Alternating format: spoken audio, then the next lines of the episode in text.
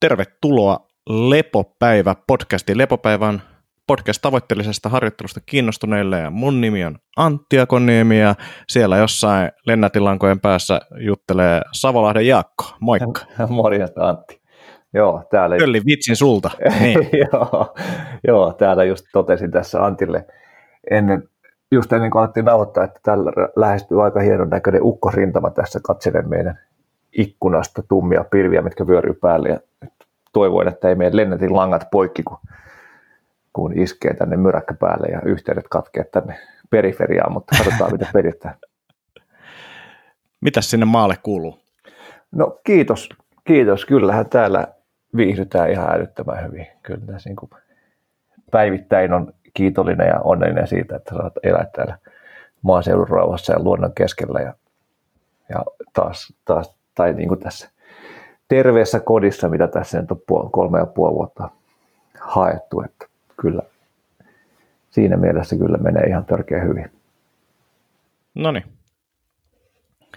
Miten syksy on vaikuttanut siellä asumiseen? Onko vielä tullut mitään isoja muutoksia? No vielä ei ole tullut mitään, että kun ei, ei ole varsinaisesti niin kuin lämmityskausi alkanut. Että kyllä tuossa on vähän enemmän nyt liettä poltettu, että ollaan saatu Eli vesikiertoliesi lämmittää meillä käyttövettä ja patterivettä silloin, kun aurinkokeräimet ei sitä tee.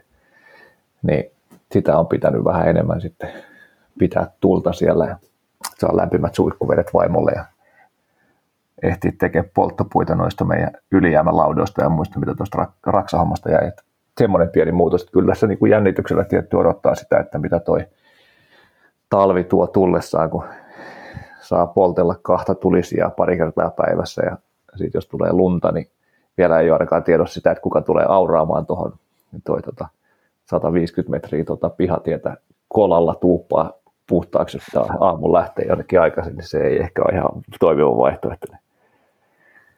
Ei sitä tiedä, jos hiljakseen lähdet liikkeelle ja kehityt siihen niin kuin ihan uskomattomat lumenlapioijaksi, niin Kyllä. Kela kuinka tikissä olet ensi kesänä. On, tikissä, tikissä, joo. Ja sitten se voi, tuossa nyt ei yöllä saa muutenkaan nukuttua, kun tuo vauva aina valvottaa, ja sitä, sitä pitää hyssytellä ja kävellä sen kanssa, niin sitä aina voi niiden hyssyttelyjen välissä käydä lapiomista lunta, niin tavallaan säästää aikaa, ja koska uni, sehän, sitä ei ihminen tarvitse.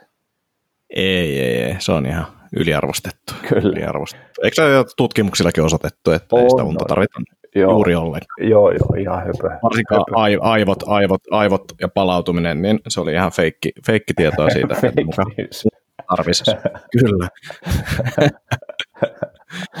joo. joo, näin se taitaa mennä. Tiedoksi kuulijoille, tämä oli vitsi.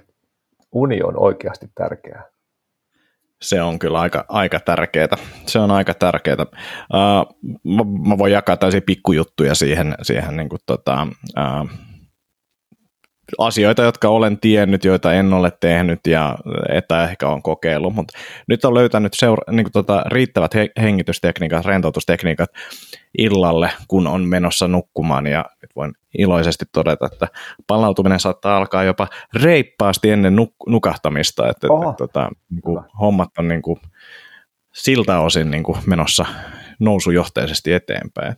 Hyvä. Et eihän tässä nyt kauan näitä harjoiteltu, mutta et, et, jonkin aikaa. Jonkin aikaa. Joo, toissa viikolla kuulit ekaa kertaa ja nyt alkaa jo homma pelittää, se on aika hyvä. kyllä, kyllä. Millaisia tekniikoita sulla on käytössä? Uh, no, se perusrentoutustekniikoita, mutta et, et, niin kun, silmät kiinni rauhallisessa tilassa ja sitten tota, hengitystekniikoita on erilaisia, erilaisilla leikkinyt, mutta tuntuu, että viisi sekkaa sisähengitys, kymmenen sekkaa ulos, niin se, se on ainakin niin kuin itsellä aika toimiva Joo. ratkaisu. Ja sitä sitten semmoinen kuin viisi minuuttia ja sitten ehkä vielä semmoista niin kuin rentoutusta siellä loppuun, niin, niin, niin kyllä se on niin kuin auttanut tosi paljon. Ja huomannut myös sillä, että, että, että kyllä vaikuttanut myös yllättäen niin kuin palautumiseen aika paljon, että ei välttämättä edes tarvi niin kuin kahdeksaa tuntia yöunta siihen, että niin kun kroppa palautuu kovasta treenistä, niin se on ollut ihan kiva huomata. Toki näissäkin on poikkeuksia, mutta että, että riippuen treenistä, niin, niin, niin selkeästi parempi palautuminen nyt ton yhden pienen muutoksen ansiosta. Just näin, joo. Niin kuinka kauan sanoit, että teet tuota hengitystä? Hengitystä niin viitisen minuuttia. Joo. Ja Joo, sitten tota, ehkä kymmenen minuuttia sellaista sen jälkeen se, se niin kuin rennossa tilassa niin kuin vaan olemista. Just niin, joo, joo. Joo, kyllähän toi pitkä uloshengitys ja just suurin osa, mitä mä oon törmännyt tuohon, niin on just toi niin kaksinkertainen hengitys tai tuplahengitys tai kaksi X-hengitys, että yhden, yhden aikayksikön verran sisään ja kaksi aikayksikköä ulos. Joo. Ja siis silleen toi, niin, silleen vähän hauska just toi, että viisi minuuttia aika lyhyt aika, niin mm. se, että kuinka ison niin kuin muutoksen sillä saa jo, niin, niin, niin se oli kyllä niin kuin kiva löydös. Hyvä, hyvä. Eli tosiaan, että sä oot huomannut, että se uni itsessään on sitten selkeästi palauttavampaa, kun sä pystyt tekemään tuommoisen stressiresetin siihen en alle. Joo, koska se palautuminen niin kuin normaalisti alkanut mulla ehkä sitten, niin kuin, jos mä menen vaikka sanotaan nyt kympiltä nukkumaan, niin, niin, niin se on alkanut niin kuin puolilta öin yhden kahden maissa, riippuen vähän siitä, että kuinka stresseissä se kroppa on, että missä vaiheessa se tavallaan alkaa sitten se rentoutuminen. Mm. Et toki tämän kanssa on sitten nyt ainakin kertaalleen käynyt, että, että on ollut kova treeni alla ja tekee hengitysharjoituksen, niin kroppa menee siihen palautumistilaan, mutta sitten se jotenkin se hengitysharjoitteen teho jossain vaiheessa vähän katoaa ja sitten mm. se stressi nousee uudestaan yön aikana sieltä, että niin kuin alkaa hikivirtaa sitten jälkeen, että tulee uudestaan päälle myöhemmin Just niin. ja näin, mutta että, että silti se niin kuin kokonaisvaikutus on niin kuin selkeästi positiivinen. Joo, joo, tosi hyvä. Tosi, tosi hyvä kuulla kyllä ja, ja varmasti aika monellekin tässä hetkessä niin kuin kuormitusta on, rutiinit on mennyt sekaisin ja, ja ehkä toinen aalto painaa päälle ja etätyötä tai mitä ihan ikinä onkin, ehkä YT-uhkaa tai ehkä YT on ollutkin tai mitä tahansa onkin tässä hetkessä kuormitusta. Tietty kaikilla ei ole, mutta monella on, niin, niin jonkunlainen illan rauhoittamisrutiini varmasti korostuu vielä entisestään, että saisi ne palauttavat unet, koska niin kuin tuossa jakson alussa todettiin, niin se, ehkä se uni sitten kuitenkin on se tärkeiten, tärkeiten palauttava juttu, mitä, mitä meidän vuorokauden, vuorokauteen mahtuu, niin se, että minne siitä saa on paljon tehoa irti, niin, niin, niin se olisi tärkeää tässä hetkessä. Joo, ihan, ihan just näin. Miten tota, mennäänkö, onko sinulla vielä tähän jotain alkulämmittelylätinöitä vai mennäänkö, mennäänkö aiheisiin? No ehkä semmoinen lätinä vielä, että, että tota, tässä koronasta huolimatta järjestettiin koronaturvalliset talkoot sukulaisporukan kanssa täällä meidän, meidän tiluksilla tuossa eilen, eilen. Eli, eli sitten vähän ehkä niin kuin oma, oma ajatus talkoista on se, että siellä tarjottaisiin jotain vaikka ruokaa tai muuta, mutta, mutta nyt sitten ei haluttu järkkää mitään linjastoa, vaan porukat otti sitten omat eväät ja syötiin sitten järkevästi omissa porukoissa tai vähän sillä etäisyyttä pitää, mutta, mutta oli kymmenkunta tyyppiä jelppaamassa täällä ja, ja saatiin hienosti aikaa, mutta, mutta ehkä siisteintä oli se, että sain naapurista lainaan vuodelta 65 olevan traktorin ja siihen peräkärryn. Pääsi, pääsi leikkiä sitten kunnon Country Boy Can Survive soundtrack soi taustalla ja sitten ajeltiin traktorilla, traktorilla täällä isoja noita lautakuormia vietiin latoon. Tuolla meidän tuolla. Siinä ei varmaan katalysaattori ollut siinä. Veikkaan, että Veikkaan, että ei ollut, joo. joo semmoinen klassinen, klassinen punakeltainen, niin kuin ei tietenkään mitään kuomuja eikä mitään. Tosi siisti oli siellä. Oli pakko ottaa pieni kunniakierros tuossa meidän omalla pellolla sitten vielä fiilistellä. Siisti. Joo, joo se oli hauskaa. Kyllä sillä ei tarvinnut paljon kysyä, että haluatko joku muu testaa, niin kyllä oli halukkaita, oli aina kyllä rattiin, rattiin hyppäämässä. Miten muuten nyt, kun tuota metsästyskausi on käynnissä, niin e- ennättääkö tänä, tänä vuonna niin metsästelemään? No ei varmaan mitenkään isommin kyllä, että kyllä tässä on sen verran paljon kaikkea hässäkkää, hässäkkää että, että tuskin. Kyllä mä oon tuossa koittanut vähän katella, että jos tuossa jotain kyyhkyjä, kyyhkyjen levähtämis puita olisi tässä meidän tontilla, että pääsisi tälle niin kuin takapihalle kytikselle, mutta vielä ei ole oikein löytynyt aikaa sillekään. Kyllä tuossa yksi, yksi paikallinen kaveri kyseli, että, että tota, tai arveli, että ehittäisikö kahdestaan Hani passiin tässä joku päivä, mutta voi olla, että molemmilla on sen verran paljon hästäkkää, että ei yhteistä päivää löydy sille, mutta, mutta katsotaan. Kyllä tuossa kävin stalkkailemassa, kun oli kauriita oli tuossa meidän nurmella syömässä, niin kävin niitä vähän hiipimässä, niin kyllä jos olisi ollut, ollut mahikset, niin siitä olisi paisti, paisti lähtenyt matkaan, mutta nyt se oli vain tämmöistä kuivaharjoittelua. Joo, joo. Hienoa, hienoa. Joo, Ens, kyllä... Ensi vuonna sitten niin niin. kalenteriin kunnon metsästykset ja laitat pakkaset täyteen lihaa. Kyllä, kyllä, joo. Joo, kyllä se olisi tietenkin tavoitteena, että olisi jonkunlaista omavaraisuutta myös sen lihan osalta ja, ja sitten tuosta omalta pihalta ja lähistöltä sitä saisi hankittua niin kuin todellista, todellista sitten lähiruokaa. Mutta tota, vaikka ei nyt ole metsälle ehtinyt, niin kyllä tästä tosiaan niin kuin sanoin, niin päivittäin kyllä tulee nautittua ja fiilisteltyä tästä luonnonläheisyydestä, että on tämä vaan niin siistiä, että kyllä vähän jopa häiritsee töiden tekemistä välillä, kun pitää mennä bongaamaan milloin mitäkin lintua tai hyönteistä tai muuta. Just tuossa Maria huikkasi tuossa joku päivä, että hei, tuu katso, että mikä tuolla on se imetti vauvaa tuossa ikkuna ääressä ja joku iso vihreä oli siellä ulkona ja sitten meni ihmettelemään, niin, niin tota, hepokatti, en mä koskaan ennen Suomessa, tai en ole tajunnut, että Suomessa on noin jäätävän kokoisia hepokatteja, se semmoinen niin kuin sormenpituinen vihreä hyönteinen. Mä vaan enemmän bongan tai nähnyt noita heinäsirkkoja, jotka on selkeästi pienempiä, mutta semmoinen mönki tuossa meidän pihalla ja pääsin sitä, sitä sitten fiilistelemään siitä ihan vierestä. Tämmöistä kaikkea pientä löytää, kun asuu luonnon keskellä. Aikamoisia niin kuin, muutoksia, jos miettii sillä, että Lauttasaaressa niin, niin, niin elämä oli ehkä vähän erilaista, että siellä ei niin kuin, käyty ampumassa pihalla eläimiä ja niin kuin, etkä myöskään ajanut traktorilla siellä. Että. En, en ajanut, kyllä se on totta. Joo, menin sanoa jotain ruotsinkielisyydestä, mutta kyllä Lauttasaarassa aika voimakas ruotsinkielinen yhteisö on, että tai niin kuin paljon ruotsia kuulee, kuulee siellä. Mutta olihan tämä aikamoinen tosiaan tämmöinen lähiön ja Helsingin keskustan kasvatti hyppää yhtäkkiä tänne maaseudulle, ruotsinkieliselle maaseudulle vielä tunnin päähän stadista ja sitten oma talo, mikä lämpiää puulla, mitä en ole ikinä tehnyt ja sitten vielä toi vauva tuohon kylkeen, niin on tässä aavistuksen muutoksia ollut, että ei mikään ihme, jos vähän hapottaa välillä, ihan pelkästään senkin takia.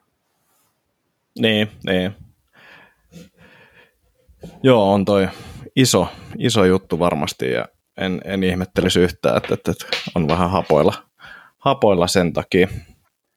Joo, Jotain itse, vaikutusta on aivan varmasti. Niin, joo. Itse asiassa tähän liittyen linkkarista joskus tässä vähän aikaa sitten bongasin. Mä en muista, mikä se tietenkään enää tätä termiä, että oliko se nyt Järvenpää vai Nurmijärvi vai mistä siellä puhuttiin, mutta joku artikkeli siellä oli. Noin. Mutta tota, se oli joku niin kuin sumuonnellisuus tai joku vastaava oli se termi, että on niin kuin asioita, jotka aiheuttaa sumua, mutta, mutta valtavaa onnellisuutta ja sitten sitä onnellisuutta ei välttämättä hoksaa sen sumun läpi, niin kuin vaikkapa vauva. Eli että, että aika, aika hapoilla on vauvan takia, mutta, mutta sitten jos sitä vauvaa ei olisi, niin, niin sitten tavallaan tajuisi, että tai tietenkin sen muutenkin tajuu, millaista onnea se aiheuttaa kyllä niin kuin joka, joka hetki, tai ei ehkä joka hetki, mutta, mutta pääasiallisesti kun sen kanssa on, niin se on ihan valtavan hellyttävä ja ihana ja se on tosi kiva olla sen kanssa. Ja sillä lailla onnellinen siitä, mutta, mutta sitten tietenkin on vähän hapoilla ja, ja sumussa. Ja sitten Ja asioihin tottuu. Niin, niin, kyllä. Et, et, et sehän siinä on niin kuin yleisesti kaikessa, että kun hyviä asioita tapahtuu tai elämä muuttuu positiivisesti, niin e, ei siinä kovin kauan, että tämä on varmasti tutkittukin, että kauan siinä menee, ja sitten sä oot silleen, no, että tästä tuli niin kuin nor- uusi normaali, jolloin sitten sä et ole enää sit aktiivisesti onnellinen, ellei se pidä sitä kiitollisuuspäiväkirjaa, mistä tästäkin on jauhettu jo monta, monta vuotta, Kyllä. enkä mä vieläkään tee sitä. joo, joo, just näin. Sille on joku ihan oikea oikea termikin sille, että siihen niin kuin hyvään tilanteeseen adaptoituu ja sitten se palaa takaisin baselineen ja, ja sitten ei taju, että miten hyvässä tilanteessa on. Kyllä. Joo, mutta duuni oli toinen, toinen tämmöinen niin kuin sumu, sumuonnellisuusjuttu, että, että välillä voi olla aika sumussa, kun on paljon töitä ja pitää painaa ja tuntuu raskalta, mutta, mutta sitten jos sitä duunia ei olisi, niin sit se olisikin niin kuin merkittävästi raskaampaa ja sitä kautta sitten se tuo omalla tavallaan myös onnellisuutta. Toi on, toi on hyvä ja sitten kun ihmiset välillä, niin itsekin siis menee siihen, että, että vitsi kun tämä kämästä tämä juttu, mitä mä teen vaikka töissä, ja sitten sille kääntäen se on silleen, no, että se on silti parempi kuin, niin kuin että sitä ei olisi. Niin. Mutta että, että siinä hetkessä tuntuu jotenkin ja sitä niin kuin, mm, mulla yksi sellainen toistuva to do and fiilistele tekemistä, niin kuin lähinnä se, että siis, niin kuin oikeasti jos pysähtyy, niin käytännössä suurin osa asioista, ellei kaikki mitä mä teen, niin on niin kuin ihan supersiistejä, että on mm. pystynyt niin kuin jotenkin ajautumaan semmoiseen tilanteeseen, missä tekee niin kuin aika oikeasti nastoja juttuja, semmoisia mm. juttuja, mitä haluaa tehdä, mutta sitten siinä sumussa, niin kun se fog of war on päällä, niin sitä niin kuin silleen oikein tajuu ja on, on vaan silleen, että nyt vaan tässä pitää niin kuin sykkiä täällä juoksuhaudassa. Just näin. Just näin. Life in the trenches. Vitu paha. Kyllä, joo, kyllä. Joo. Sitä IT-alaa ja podcast-maailmaa on kyllä. Kovaa touhua. Raskasta hommaa. Hartiat jumissa joutuu painaa ja tuolissa Kyllä, ei, ole, mulla...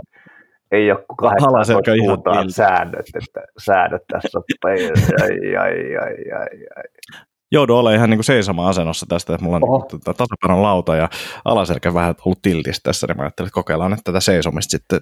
Noniin, tästä hyvä. on ollut jotain tutkimuksia olemassa, että tämä on parempi kuin tuo istuminen. Vähän skeptinen vielä, katsotaan.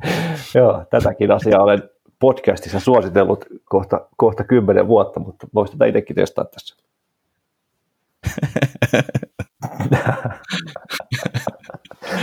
hiljaa, pieni askelin Antti. Ai, ai, ai. Hei, uh, sä haluaisit jutella tota, vähän niin kuin koronahommista.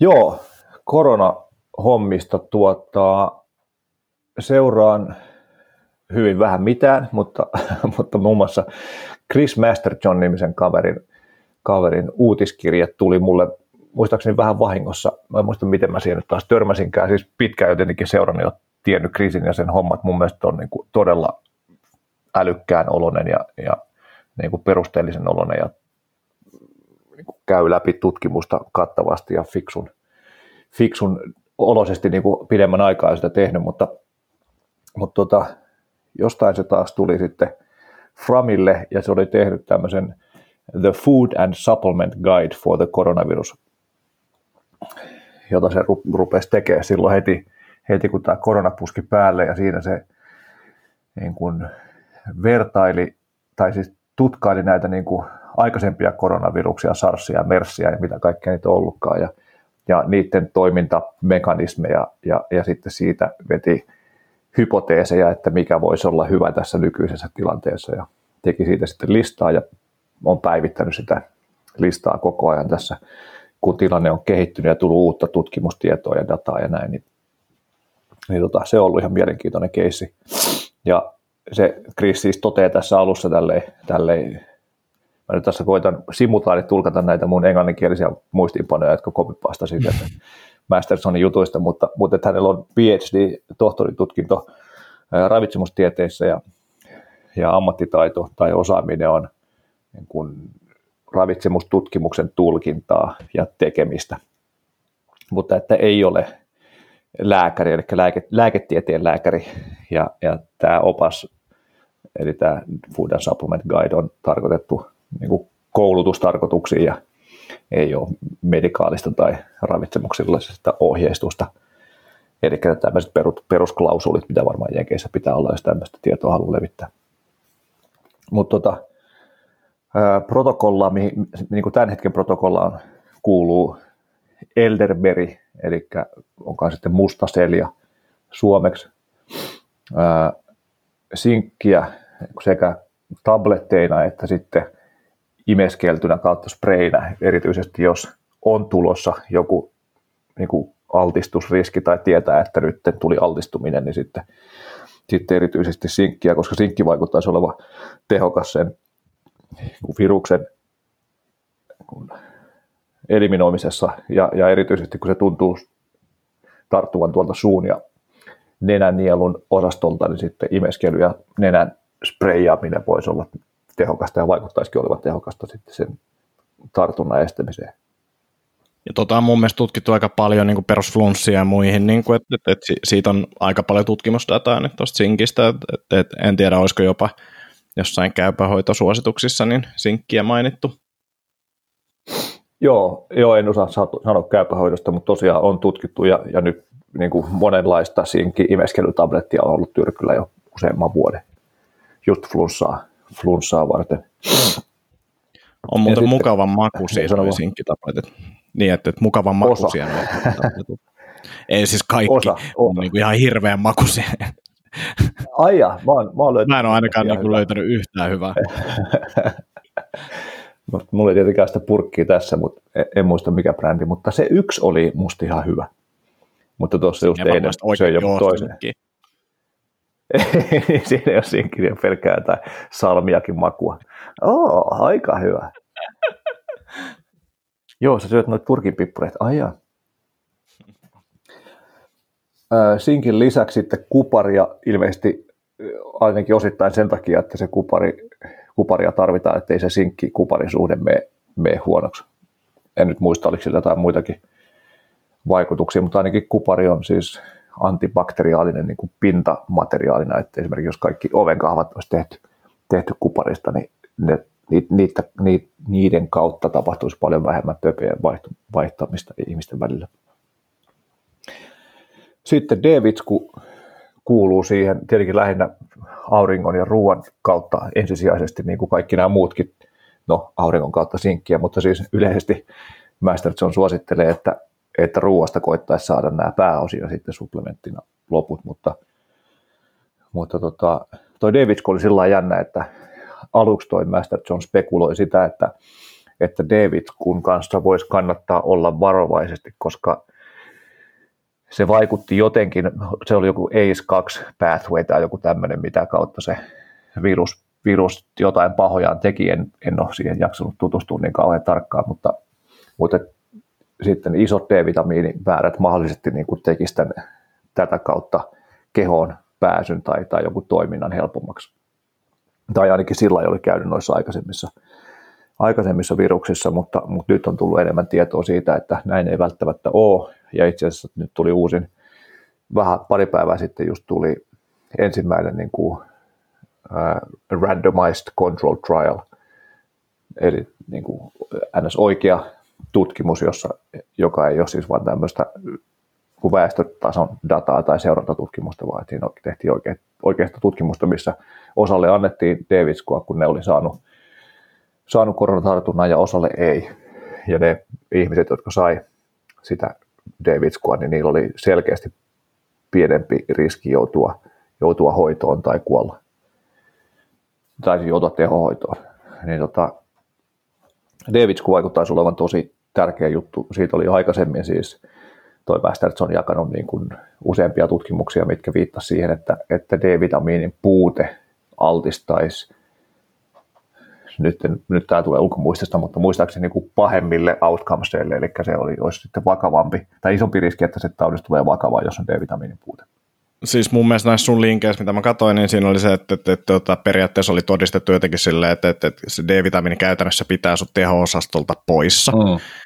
Uh, ja mä linkitän tähän kanssa, nyt oli tehty, tehty tämmöinen, missä oli niinku järkyttävä määrä dataa. Nyt analysoitu jollain supertietokoneella niinku koronasta ja sitten tavallaan saatu sitä kautta parempi ymmärrys siitä, mitä kaikkea se tekee.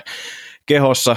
Käydään läpi just nämä ACE2-reseptorit ja muut, että miten se vaikuttaa se pathway tavallaan siihen koko hommaan ja miten, mitä sitten kehossa tapahtuu, että et, et se on aika karua luettavaa just toi, kun siellä tulee semmoista niin kuin hyytelöä sinne keuhkoihin ja mm. muuta, että et, et pahimmassa tapauksessa, niin, niin, niin mutta mä linkitän tuon, toi oli mun mielestä niin kuin aika semmoinen kuitenkin helppolukunen tietyllä tapaa, että pysyy niin kuin aika hyvin kartalla ainakin osittain siitä, mitä siellä tapahtuu ja näin, niin tämä on ihan mielenkiintoinen, tuossa käydään vähän tuota D-vitamiini-juttua läpi kanssa. Okei, okay, hyvä, joo.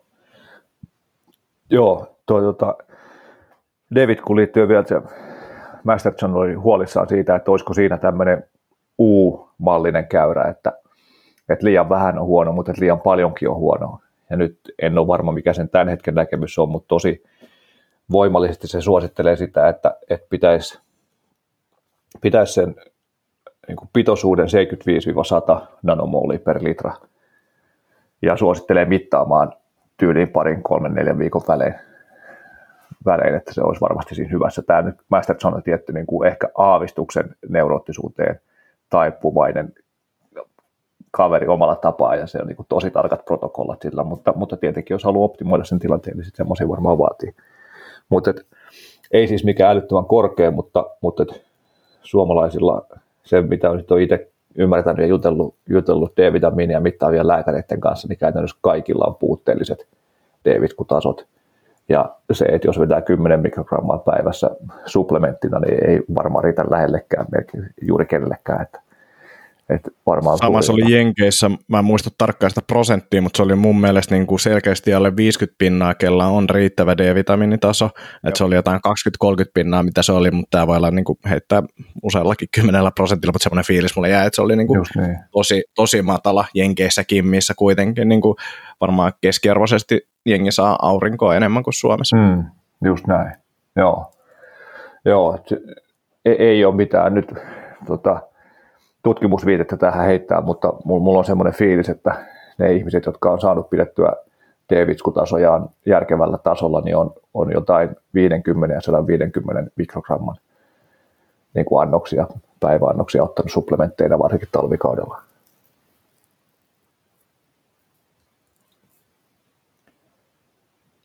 Joo, siinä kannattaa olla, tota, sikäli on samaa mieltä Master Johnin kanssa kannattaa, varsinkin jos nyt on alhainen ja sitten alkaa syömään paljon D-vitamiinia, niin kannattaa kyllä käydä testaamassa sitä, koska mm. on kuullut tapauksista, joilla se nousee yllättävänkin nopeasti ne tasot, Sepä. tai sitten toisinpäin, että vaikka vetää aika reippaastikin, niin ei välttämättä nousekaan, niin näin. kannattaa kyllä seurata sitä, varsinkin jos alkaa niin isommilla annoksilla sitä korjaamaan. Mm, just näin, joo. Ja tästä taas tulee tämä tietenkin tämä sama juttu kuin sulla noiden hengitysten ja kiitollisuuksien kanssa, niin siitä on kyllä vuosia, kun on viimeksi itse pitänyt David, jos, jos oikein muistan. Mä ennen tässä koronaa tai korona-alkuaikana niin naureskelin sitä, että mä niin fiilistelin sitä, että kyllä tuossa mun monivitamiinissa on D-vitamiini aika reilusti, mutta sitten tajusin myös, että se ei riitä, että se monivitamiini on kaapissa, ja mä, mulla on hyvä aikomus syödä sitä, mutta mä en syö sitä ikinä. Niin, niin. Kannattaa tosiaan katsoa, mitä sinne suuhun oikeasti menee. kyllä, kyllä. Joo, Joo eli Davidsku on nyt sitten lisätty tähän Mastersonin protokollaan. Mutta tuossa ne oli ne sen niin kuin ehdottomasti suosittelemat Ellerberg, Sinkki, Kupari ja Davidsku.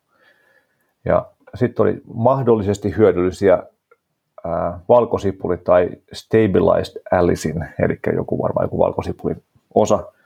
Ja sitten C-vitsku, en muista missä määrissä nämä tosiaan voi ostaa sen, se ei mun mielestä ollut kuin kympin tai jotain se Food and Supplement Guide, jos kiinnostuu, niin voi Mastersonin ponnisteluja tukea. En ymmärrä siis, miten se tyyppi, niin kuin, se on varmasti aika erilainen kyky käsitellä informaatiota kuin mulla, kun siltä tulee aina niin kuin parin päivän välein tulee semmoinen niin useamman A4 pituinen maili, missä se käy läpi jotain tutkimuksia ja ja niin kuin selvittää ne kansankielellä ja sitten kertoo, että mitä hän on niistä mieltä ja miten ne suhtautuu aikaisempiin tutkimuksiin ja miten hän muuttaa, muuttaa tai muuttaako hänen omia näkemyksiään, niin on aika kova kaveri tuottaa informaatiota ja, ja käymään sitä läpi. Joo, joo. Oli kyllä ihan kattavan näköinen setti, kun sitä selaili ja lueskelin läpi. Joo, just näin. Joo, C-vitsku ja sitten K-vitamiini on tuolla mukana, mukana tuossa mahdollisesti hyödyllisissä ja sitten on vielä tämmöinen ennen, ennen ja jälkeen niin kuin tiedossa olevan altistuksen tai, tai, tai vahingossa tapahtuneen altistuksen jälkeen otettavat setit, niin tämmöinen kuin tota, povidone jodia puolen prosentin vahvuisesti niin nenää ja suuhun.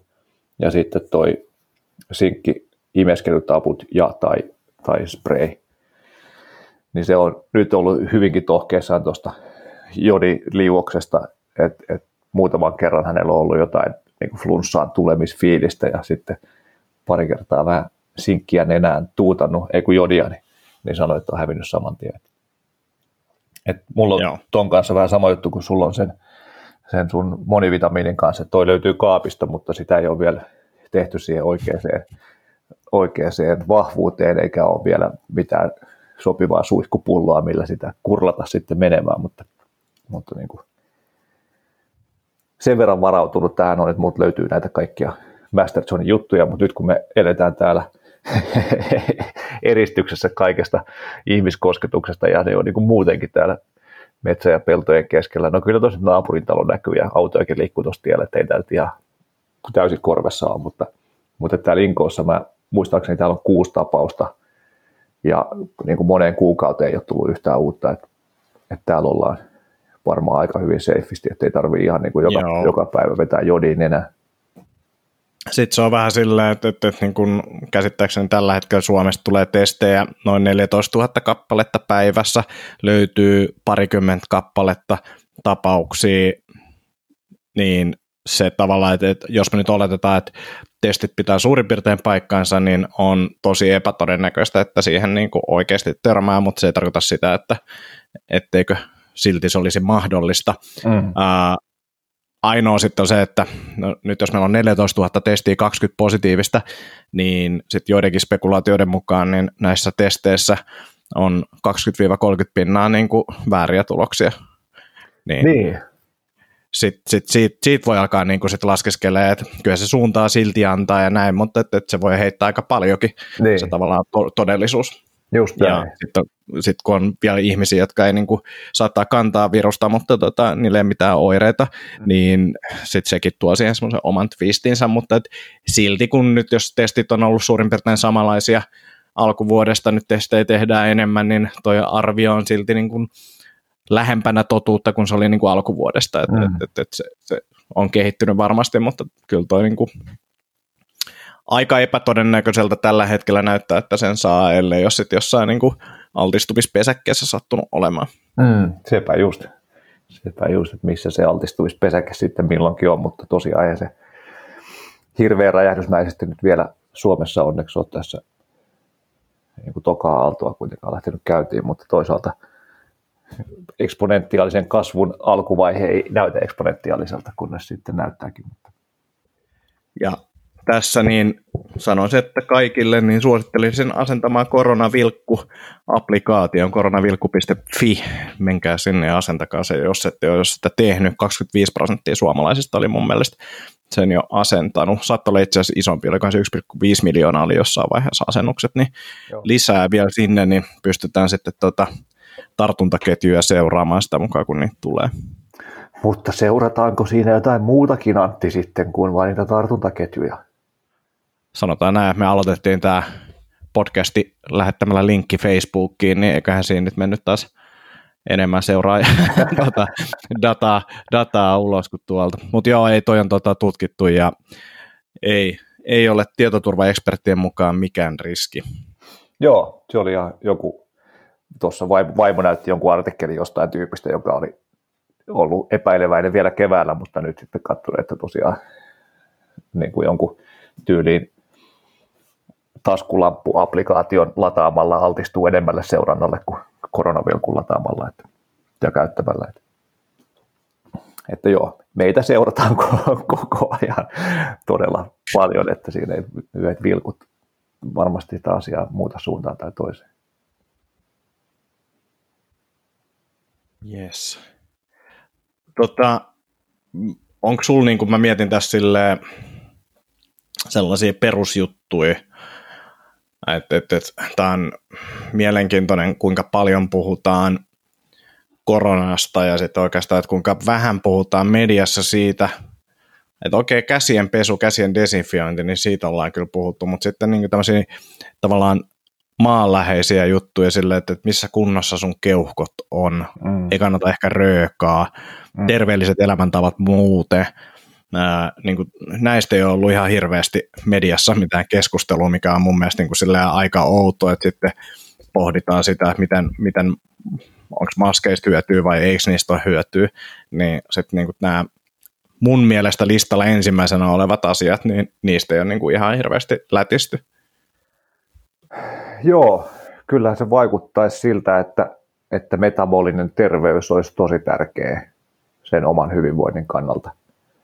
Ja, ja tästä koronasta ja kaikesta muustakin selviämisen kannalta, että, että tota, ihan hauska, kun otit puheeksi, että mä en ollut muistanutkaan sitä, että, että kirjoitin tuossa ennen kesää Puhujatorin kesäblogiin just koronasta ja oman hyvinvoinnin johtamisesta blogauksen, mitä, mikä nyt on tullut tuossa viime, viime kuussa julkaistu, ja mä en ole itse asiassa muistanut sitä edes vielä laittaa jakoa, mutta, mutta, tota, mutta esimerkiksi kakkostyypin diabetes, korkea verenpaine ja, ja merkittävä yli, ylipaino niin vaikuttaa selkeästi korreloivan huonompiin outcomeseihin, eli niin kuin, että joutuu helpommin, ilmeisesti, ilmeisesti niin, että, että joutuu helpommin teholle tai että se niin kuin koronan aiheuttamat oireet on vakavia tai jopa johtaa kuolemaan, niin, niin kaikkiin näihin kolmeen voidaan vaikuttaa todella paljon omalla tekemisellä ja hyvin nopeastikin no, moniin asioihin, vaikka verenpaineeseen ja, ja verensokereihin. Eli joo, se, sitä muun muassa Rob Wolf niin kuin ihmettelee, että, että on tämä jännä, että, että nähdään näin selkeitä korrelaatioita, mutta tästä ei niin oikein puhuta mediassa mitään, että, että tota, miten tärkeä se oma terveydentila ja oma hyvinvointi on suhteessa siihen, että millaisia oireita tai, tai lopputulemia tämä korona aiheuttaa. Ja sitten toinen juttu, vaikka siis tämä liippaa jo niin kuin lähel, läheltä Maria Nurdin juttuja, jonka kanssa mä oon tosi, tosi, tosi, tosi pitkälti eri mieltä, mutta se, että tässä koronahommassa ja kaikessa tässä, kun me ollaan nyt kotona, niin yksi iso riski mun mielestä on se, että me ollaan jämähdetään ja aletaan pelkää liikaa tota, ja tavallaan viedään sitä meidän omaa hyvää kuntoa alas sillä, me vaan stressataan asioista ja ei uskalleta tehdä asioita.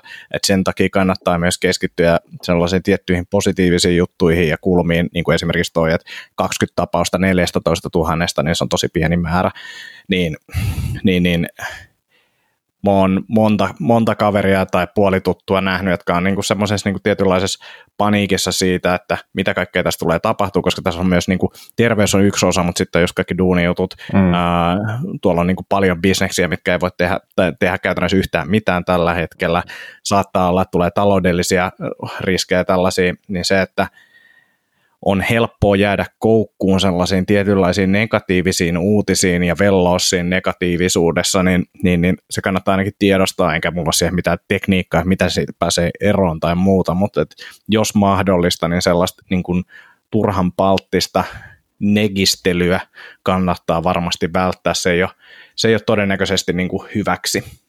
No ei, ei varmasti ole, joo, todellakaan, todellakin näin, ja just esimerkiksi se, että vaikuttaisi siltä, että ulkona äh, niin kuin tartunnan saaminen tai se riski on niin kuin todella, todella pieni.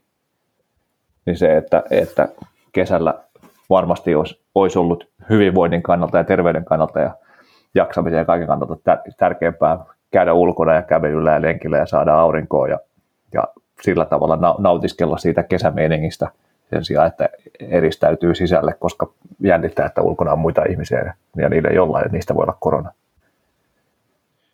Joo, mä, ehkä tässä on hyvä myös käydä tuota läpi. Ähm, mä voisin tästä silleen meidän salin ohjeistuksia, koska kirjoitettiin eilen uudestaan päivitykset meidän niin kuin salilla toimimiseen. Siis kun korona alkoi, tämä on hyvä taustatieto, niin, niin, niin ohjeistet, no ensinnäkin meillä oli kaikki niin kuin, tuntien koko rajoitukset ja me oltiin kiinnikin hetken, mutta kun sitten kun alettiin avaamaan, niin ohjeistettiin ihmisiä desinfioimaan niin kuin, tavaroita, mitä salilla käytetään ja totta kai pesemään kädet, desinfioimaan kädet, tullaan salille lähdetään pois.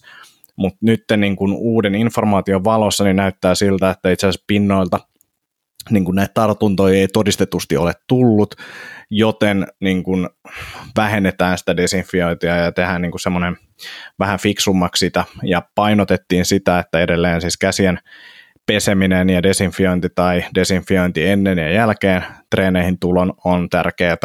Sitten siinä välissä, kun ollaan treeneissä, niin ei tungeta niitä sormia suuhun tai silmiin. Mm. Se on niin kuin todella kriittistä. Sitten sen lisäksi totta kai, se on itse asiassa hyvä, nenä, nenä ei mihinkään aukkoon. niin,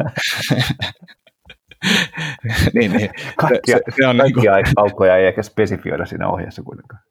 Ei, mutta et, et yleisesti, että et, ei aukkoihin. Pitääkö tota, omiin tai vieraiden? no, jos on yleisesti ei aukkoihin, niin se tarkoittaa okay, niin. se pitää ymmärtää. Joo, se on yksinkertaisempi, yksinkertaisempi näin.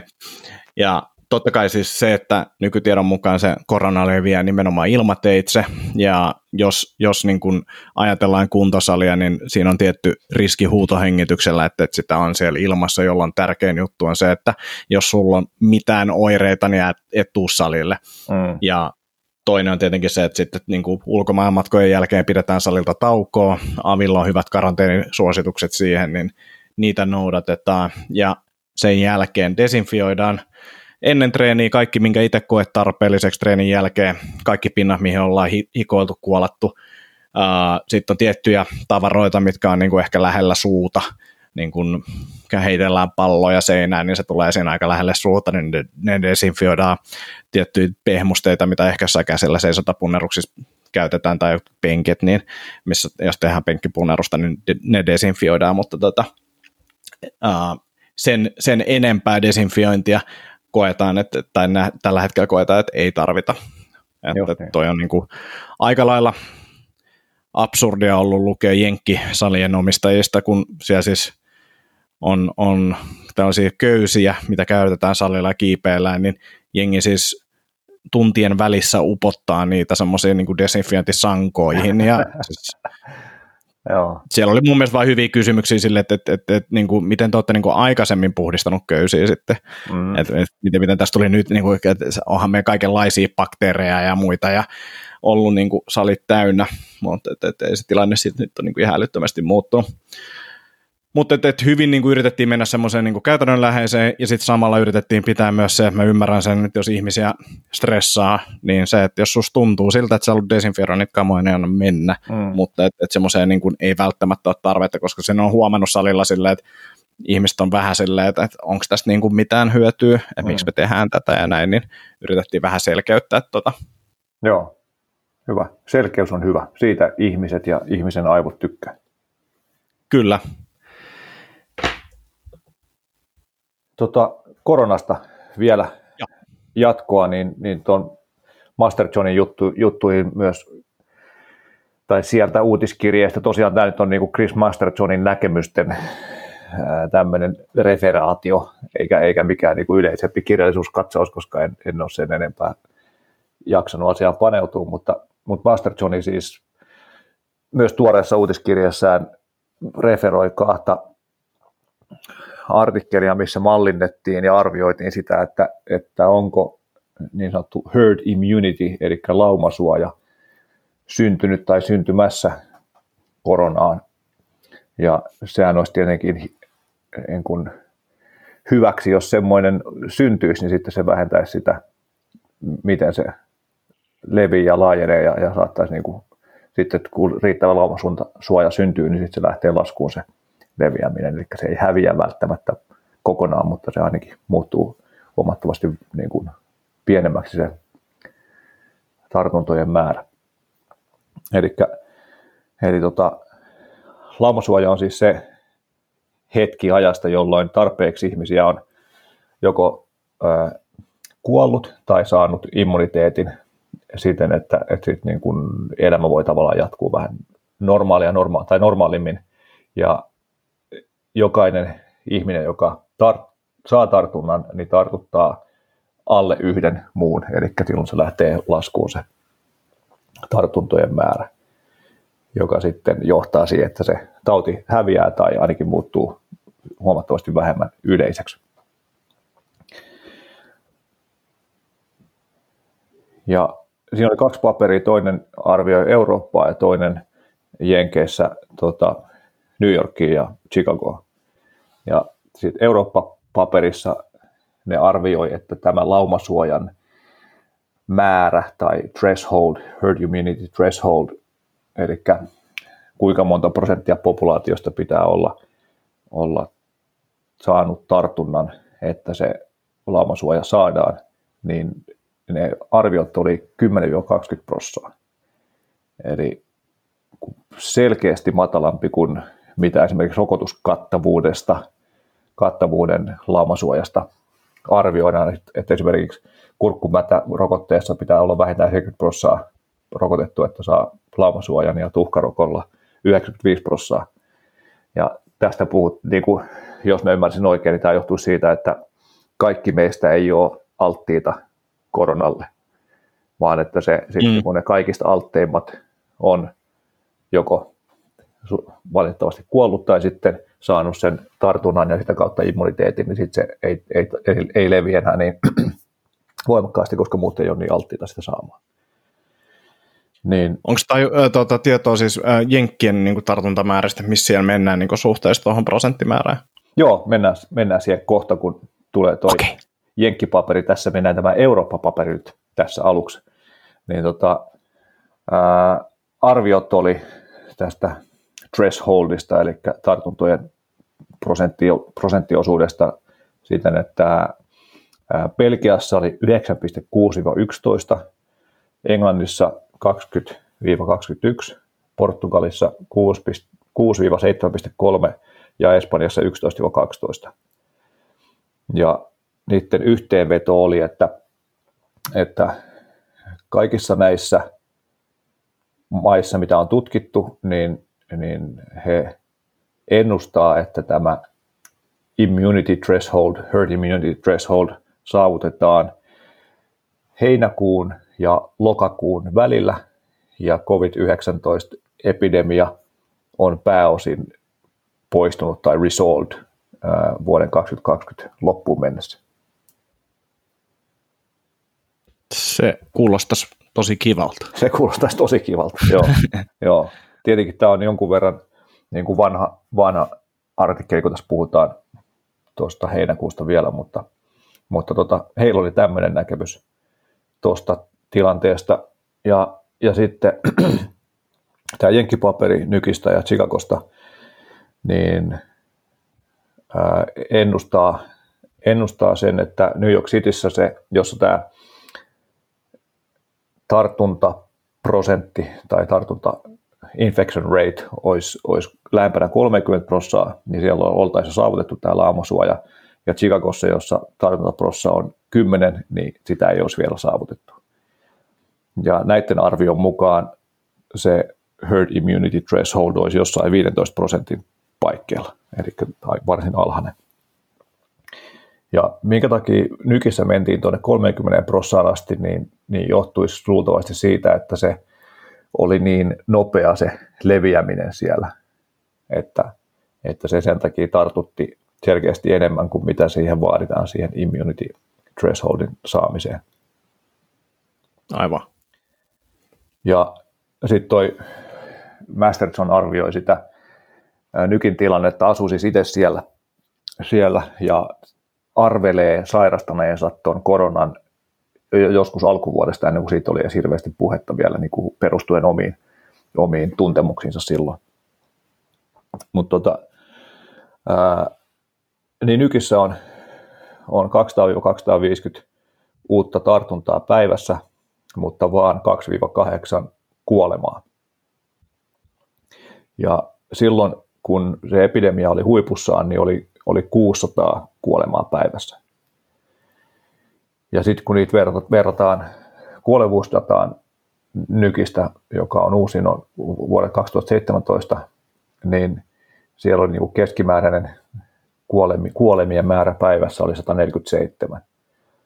Eli COVID-19 silloin huippussaan lisäsi sen nelinkertaiseksi kuoleman määrän, mutta nyt tällä hetkellä se on vain noin 3 prosentin lisäys. Eli niin merkittävästi pienempi vaikka siellä on selkeästi ruvettu niin kuin purkamaan niitä rajoituksia, mitä siellä, siellä kovimmillaan oli. Ja sitten sit siinä oli tämmöinen kohta, että why we still need to be cautious, niin, niin ei, ei voi, tai vaikka, vaikka tota, oletettaisiin, että se laumasuoja olisi syntynyt niin, tai syntymässä, niin silti piti olla varovainen monista syistä, muun muassa sen takia, että se laumasuoja ei tietenkään tarkoita sitä, että kukaan ei saa sitä tautia, vaan se tarkoittaa vaan, vaan se, että, että se vähenee se, se tartuntojen määrä ja ne, jotka on kaikista kovimmassa riskiryhmässä, niiden pitäisi tietenkin olla sitten varovasti vielä ja myös niiden ihmisten, jotka on näiden riskiryhmäläisten kanssa tekemisissä. Aivan. Ja sitten ei tiedetä, että kuinka pitkään se immuniteetti kestää ja onko mahdollista saada tauti uudestaan kuukausien päästä. Ja virus saattaa, niin kuin, tai siltä voi tulla mutaatioita, eli se muuttuu, joka voi sitten aiheuttaa sen, että se tartuttaa uudestaan, vaikka olisi jo immuniteetti sille niin kuin alkuperäiselle virukselle saatu. Ja sitten jos ihmiset niin kuin ylireagoi tavallaan tähän, kun aletaan vähän poistaa näitä rajoituksia ja, ja sitten tulee just näitä tartuntapesäkkeitä, mitä Meisterson kirjoittaa super spreader events, niin sitten saattaa olla sillä, että se menee se tartuntojen määrä yli sen laamasuoja thresholdin, koska se leviää niin nopeasti silloin. Ja, ja että vaikka, vaikka nyki olisi saavuttanut sen laamasuojan, niin luultavasti monet muut paikat ei vielä ole, koska niissä on se levinnyt hitaammin, eli siellä, siellä se on tulossa sitten tässä tuli lähi, lähikuukausina. Toi on mielenkiintoinen tuo laumasuojajuttu, koska sit se on niin iso tavallaan ase myös tuossa poliittisessa keskustelussa nimenomaan Jenkeissä. Mm. Että et, et se on niinku jotenkin tosi vaikea itsellä suhtautua siihen enää silleen, että kun sitä hehkutettiin alusta ja se ei ole niinku oikein toteutunut silleen, niinku, että et, et, et, tavallaan nä, näkyisi niinku selkeästi, että nyt se toimii. Mm tietyllä tapaa joo, mutta sekin se spekulaatio niin noista luvuista, mitä sä kävit läpi, niin sehän on niin parantunut tosi paljon, mutta esimerkiksi se, että kuolleisuus on tippunut, niin se voi johtua myös siitä, että me osataan hoitaa sitä paremmin tällä mm. hetkellä niin kuin, sairaaloissa, että kun siellähän esimerkiksi se, että, se, että aluksi luultiin, että tarvitaan hengitys, hengityslaitteita, mm. hengityskoneita, niin, niin sit ilmeisesti ne ei olekaan niin kuin ihan hirveän hyviä näille tota, ää, niin kuin, tai tämän hoitoon, että tietyissä mm. tilanteissa varmasti jo edelleen ja tiettyjä hengityskoneitakin on erilaisia, mutta et, et, se ei ole niin kuin enää se, niin kuin, mitä ajateltiin alussa, että tarvitaan vain ihan sikana näitä, mm. mutta et, et, ei tarvitakaan, niin tosi vaikea silleen niin kuin, jotenkin oikeasti suhtautuu analyyttisesti tuohon lauma, mm. laumasuojajuttuun, että tuntuu, että mulla ainakin nousee niin kuin jotenkin osittain niskakarvat pystyyn sen koko poliittisen keskustelun takia. Joo, joo mä oon, oon välttänyt sen, sen, siihen sekaantumista ja sen seuraamista, niin, niin ei ihan niin pahasti nouse, nouse karvat pystyyn, mutta, mutta tota, jos toi laumasuojahomma oikeasti on semmoinen kuin mitä noissa papereissa arvioidaan, niin, niin sehän olisi ehdottoman tärkeää saada oikeaan keskusteluun, eikä vain jenkkien poliittiseen keskusteluun ja, ja, ja tulevien ja tämän hetken päätösten tekemisen tueksi. tueksi. Mutta et, et kyllähän tuossa mun mielestä New Yorkien tulee olemaan hyvä esimerkki siinä. Siellä on varmaan, niin kuin en tiedä, veikkaisen, jos ei eniten, niin todella paljon tartuntoja. Niin se, että, että pystytään niin kuin näyttämään, kun se alkaa siellä taittumaan, että okei, tälleen tämä toimii. Mm. Että, et, joku tollainen kaupunki, joka on niin kuin tavallaan joutunut sen uh, koronan niin kuin pahoin, pahoin kohtelemaksi, niin, niin, niin sieltähän sitten se pitäisi paljastua, että hetkonen, mm. nythän täällä meneekin hyvin. Just näin, kyllä. Joo, Joo, ja sitten toi Masterjoni vielä spekuloi sitä, että onko tämä uudelleen infektoituminen merkittävä riski vai ei, niin ainakaan nyt nykissä sitä ei tuntuisi näkyvän. Eli se ei ole niin täysin avointa vielä toiminta ja, ja kokoontumiset ja muut siellä, mutta selkeästi enemmän kuin mitä se oli silloin tuon epidemian huipussa. Ja silti uudet keisit on, on jatkuvasti vähentynyt huhtikuun kahdeksannesta päivästä eteenpäin. Joo. Eli nyt niin neljä ja puoli kuukautta on vähentynyt tartunnat, eikä ole näkyvissä sitä, että ne muuttuisi toiseen suuntaan, vaikka on selkeästi niin kuin vapaampaa liikkuminen, tapaaminen ja oleminen.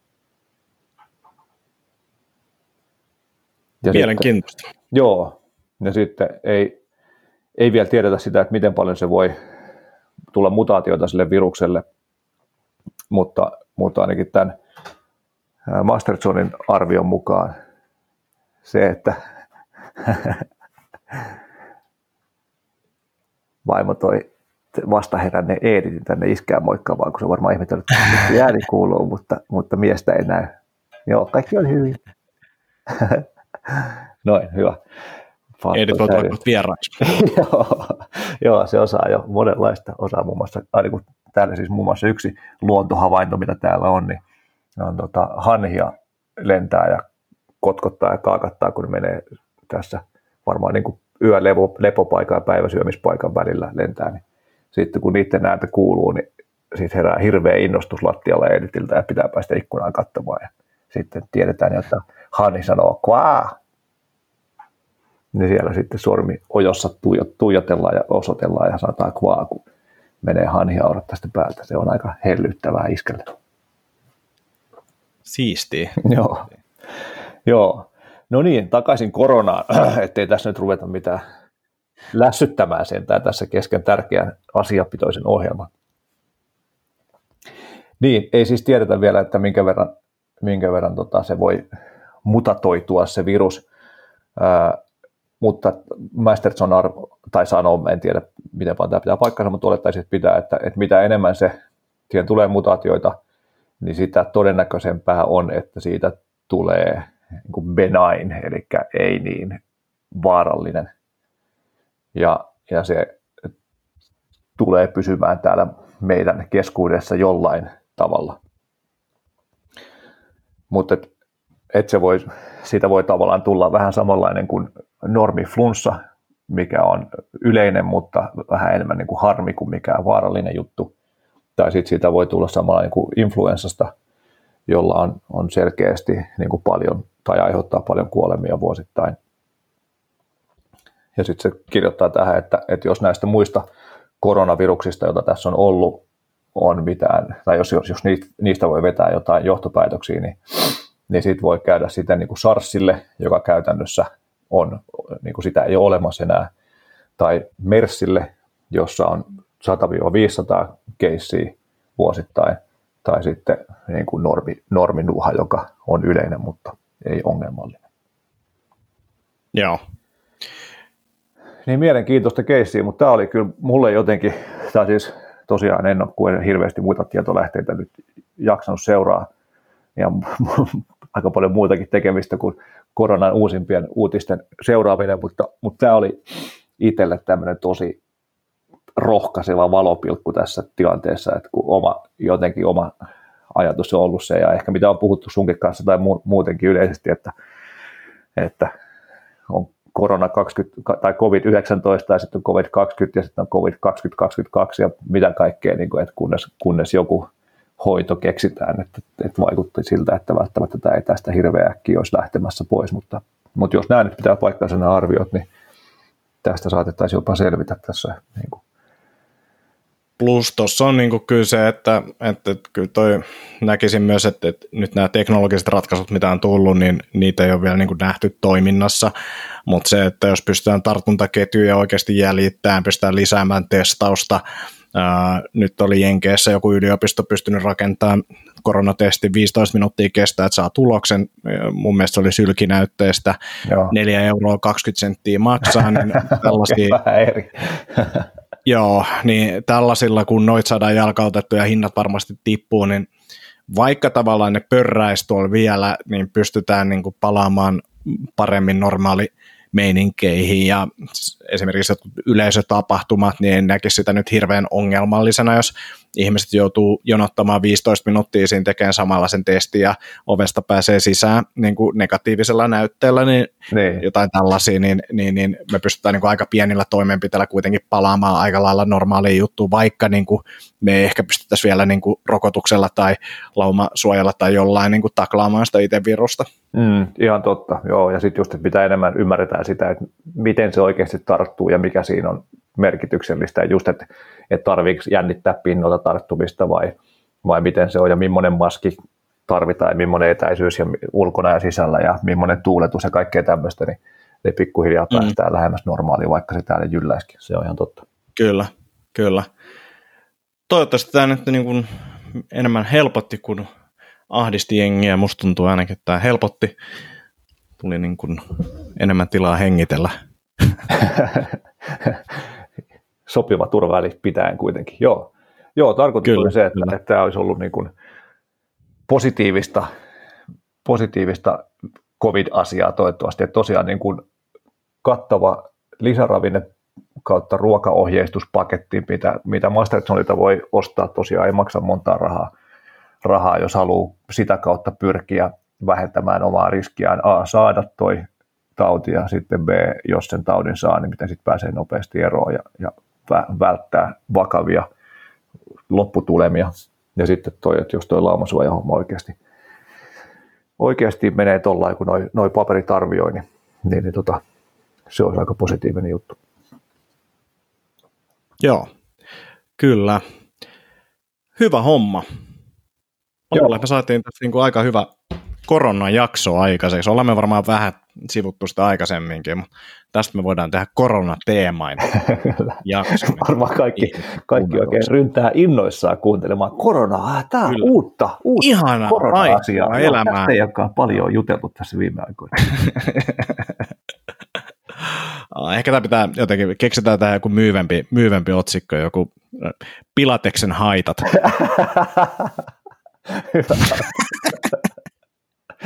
joo, joo, tai tota, joo, mä ajattelin siis, vai paljon meillä on, paljon meidän kello on, jatketaanko vielä? Voidaan jatkaa, voidaan jatkaa, mulla on tässä aikaa kyllä.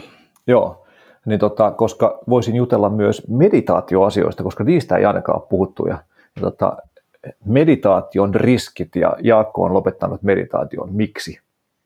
Oho, oho, oho. Nyt on klikkiotsikko.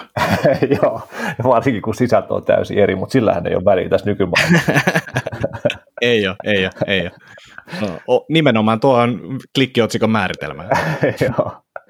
Joo, siis tota, meditaatio on mielestäni erittäin hyvä asia ja sitä teen aktiivisesti ja aktivoinuin tuossa keväällä tekemään vielä normaaliikin aktiva- aktiivisemmin, koska tuntui, että oli aavistus kuormitusta ja hässäkkää ja tartti saada vähän aikaa itselle ja ajatuksille, niin, niin otin niin kuin kaksi kertaa päivässä meditaation käyttöön useimpina päivinä. Jotain en ole siis koskaan aikaisemmin tehnyt, että se on yleensä ollut mulla joko aamussa tai sitten kaikista eniten mä oon tehnyt meditaatiota just ennen nukkumaan menoa, mikä ei niin kuin varmastikaan missään nimessä se paras paikka sille, mutta se on ollut on kokenut, että se on ollut ainoa, mihin mä oon sen fiksusti saanut, saanut otettua ja siihen on nukahtanut kivasti, mikä taas varmaan tietenkin sitten vie sitä harjoitukselta tehoa pois, mutta joka tapauksessa se on tuonut tuonut parempia unia ja silti niin kuin valtavasti hyvinvointia omaan elämään, vaikka sen ei niin optimaaliseen paikkaan laittanutkin.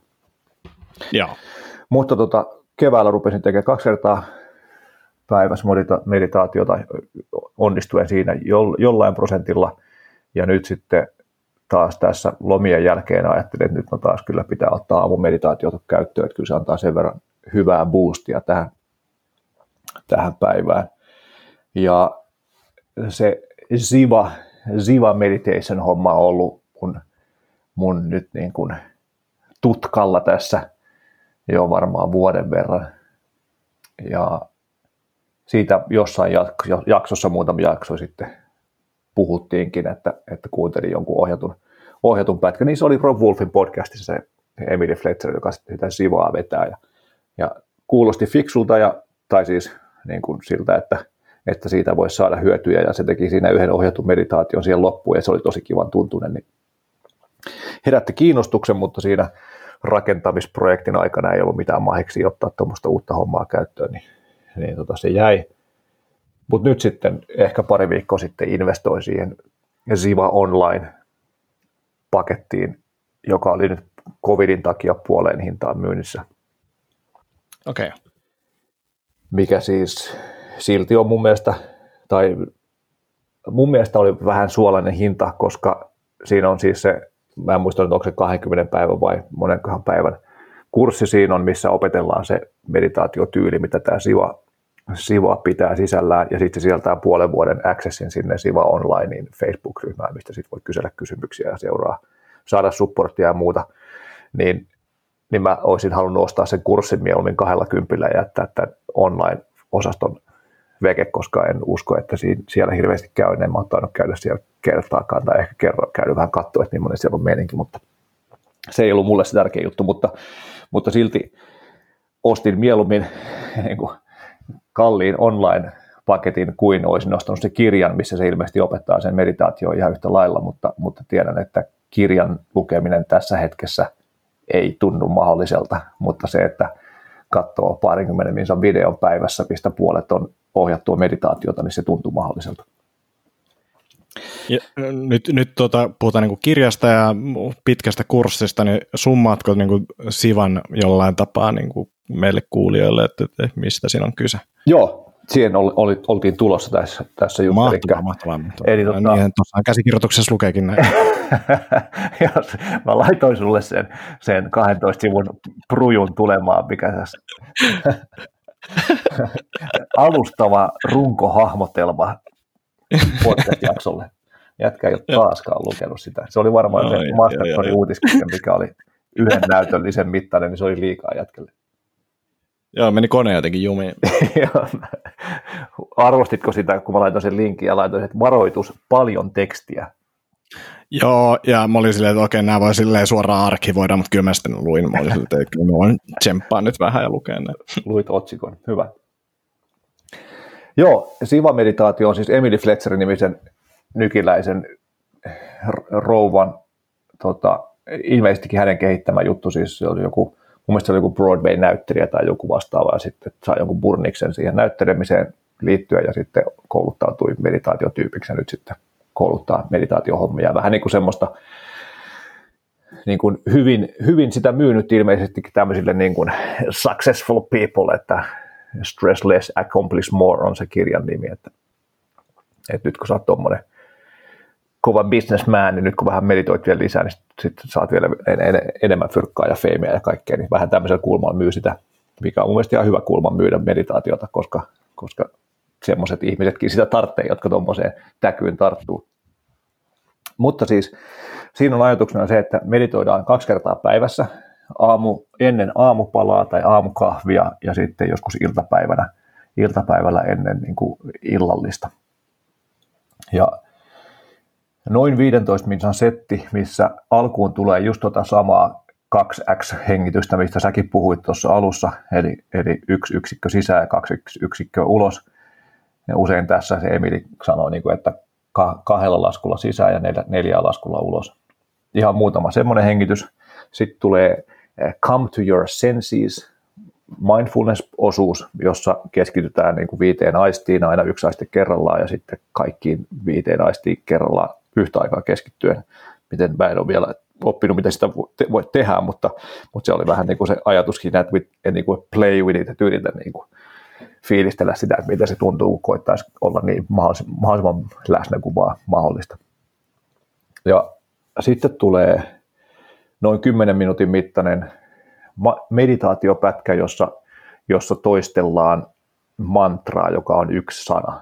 Ja se antoi niin kuin kolme sanaa jollain, jollain muinaisella meditaatiokielellä luultavasti, koska ne ei ollut mitään Amerikan sanoja, niin siinä mistä sai sitten valkata se oman sanan, mikä kuulosti kivalta, ja sitä sitten toistellaan, ja sitten aina kun huomaa, että nyt en enää toistelekaan sitä sanaa, vaan mietin jotain asioita, tai on nukahtanut, tai tee jotain muuta hassua, niin sitten palataan sen sanan toistamiseen.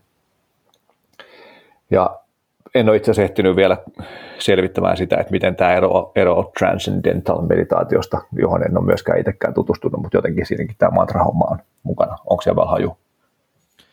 No, mä oon ymmärtänyt näin, että se mantran tarkoitus, että siinä voi olla joku syvempikin merkitys sille sanalla sulle, mutta se on niin kuin yksi tapa viedä ne ajatukset jonnekin muualle, kun, tai siis poistaa niitä ajatuksia, että sä teet jotain tuollaista Just niin. tylsää niin, niin, niin mun, mun mielestä se toimii, se voisi olla myös joku ääni tai joku tämmöinen niin kuin, on, on sellaisia, en nyt, en tiedä miksi sitä sanotaan, hengitetään esimerkiksi jollain äänellä tai niin kuin vähän sellainen kurkkulaulannan tapainen mm. tai kun tämmöinen niin kuin tärinä tulee, niin ne on vähän samanlaisia. Varmaan niin kuin just ajatus se, että teet jotain, mihin voit keskittyä, mikä ei vaadi ajattelua. Just näin, just näin. Tavallaan se ankkuri, että onko se hengitys vai onko se joku kynttilän liekin tuijottaminen vai onko se mantra, että niin kuin ajaa vähän samaa. Joo, asiaa. Oikein hyvin, hyvin sanottu. Yes.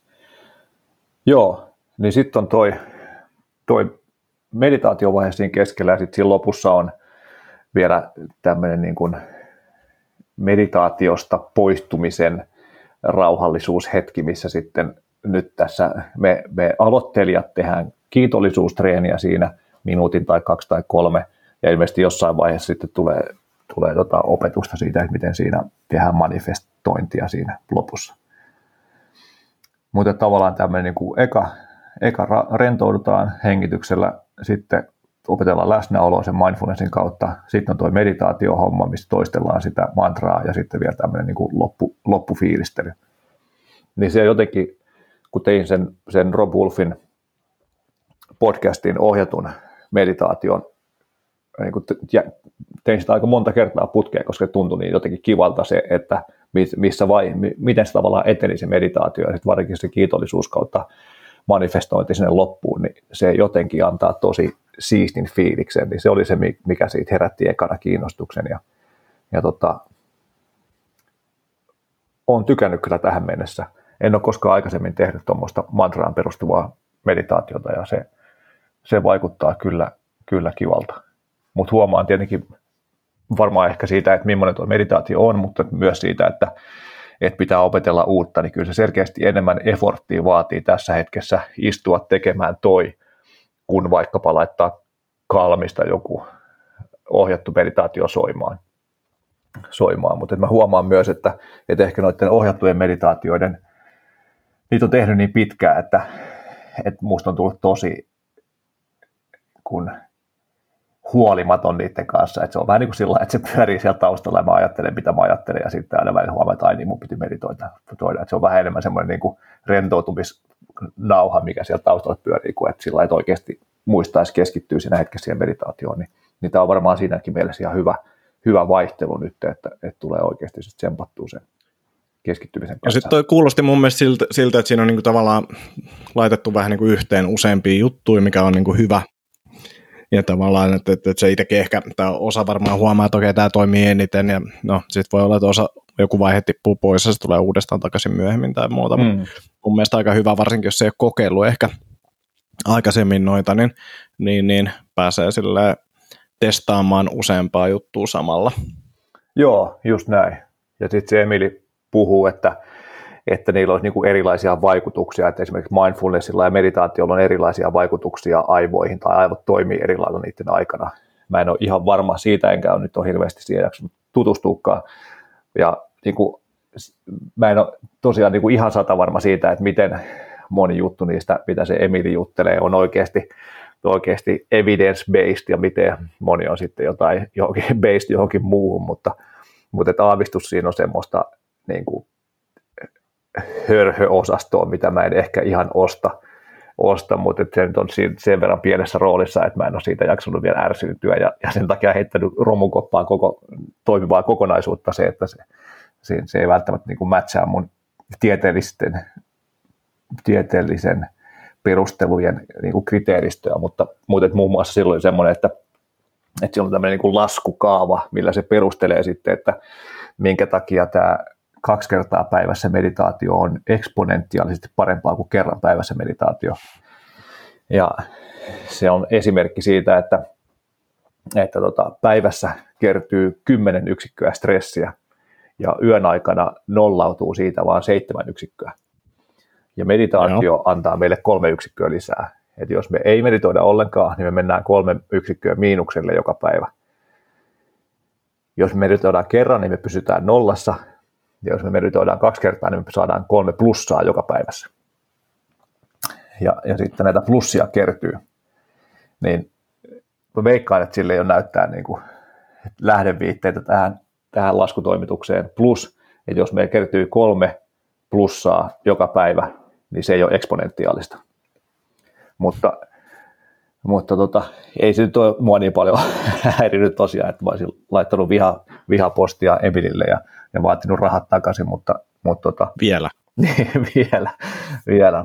Mutta niin kuin se, tosiaan se itse tekeminen vaikuttaa tosi fiksulta, tosi järkevältä, tosi itselle sopivalta tähän hetkeen, mutta samaan aikaan myönnän, että, että kaksi kertaa 15 saa tässä nyky, nykyarjessa on super vaikeaa, varsinkin kun aamu on kiireinen, kun vauva useimmiten nukkuu aika myöhään, ja sitten itsekin on niin hapoilla, että koittaa nukkua niin paljon kuin mahdollista, niin, niin aamussa sitten on kiire saada työt käyntiin.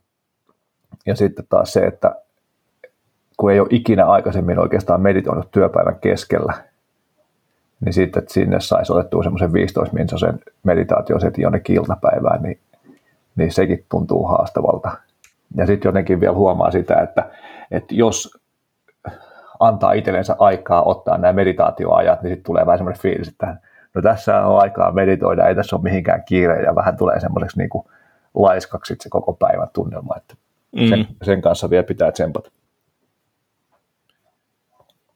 Laitetaan joku update tuohon, miten, miten sä tota, oot saanut jalkautettua. Tota, olisi ihan mielenkiintoista kuulla muutenkin, että, että, että A, kestääkö toi niin kuin kaksi kertaa päivässä juttu ja, ja, jos saat sen toimimaan, niin joutuisi tekemään jotain muutoksia tai onko niin kuin ajatusmallit muuttuneet ton osalta?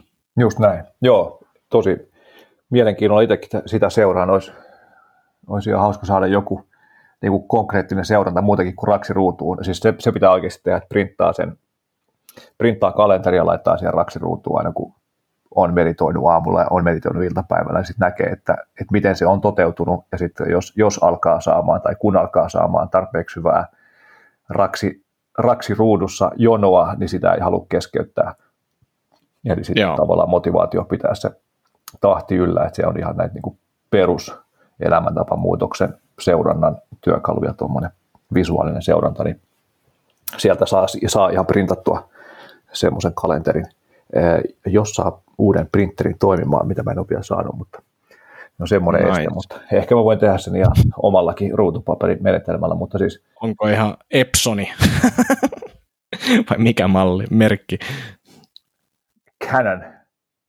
Canon. Canon. Mä, mä luulen, että kaikki printerit on ihan yhtä huono. Mä, siinä on yksi teknologia, mikä ei niin kehittynyt 20 vuoteen yhtään.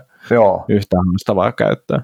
Joo, siis ostin käytännössä saman Canon printerin kuin mitä edellinen oli, toimi loistavasti, laittoi USPin tökkeliin ja homma pelitti, ei ollut mitään ongelmaa. Sitä ennen oli, oli Friendiltä peritty wireless Skirty Furry, joka on niin kuin sympaattisen huono.